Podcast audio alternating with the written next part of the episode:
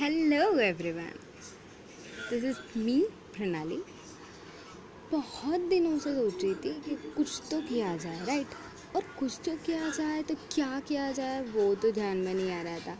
तो एक प्लेटफॉर्म मिला जिसे बोलते हैं podcast and now you can hear me on podcast और हाँ मैं शेयर करने वाली हूँ आपके स्टोरीज आपके साथ। ही या that's right you hearing right मतलब क्या होने वाला है?